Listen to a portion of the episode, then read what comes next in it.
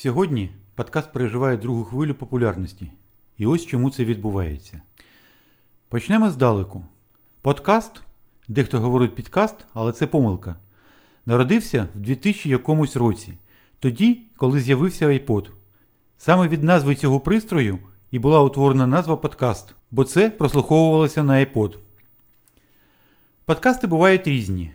Буває розповідь про щось, де автор розповідає сам. Буває, декілька людей обговорюють якусь тему. А буває, автор подкасту розмовляє з гостем. Це щось схоже на інтерв'ю. Для того, щоб створити подкаст, сьогодні достатньо лише мобільного телефону.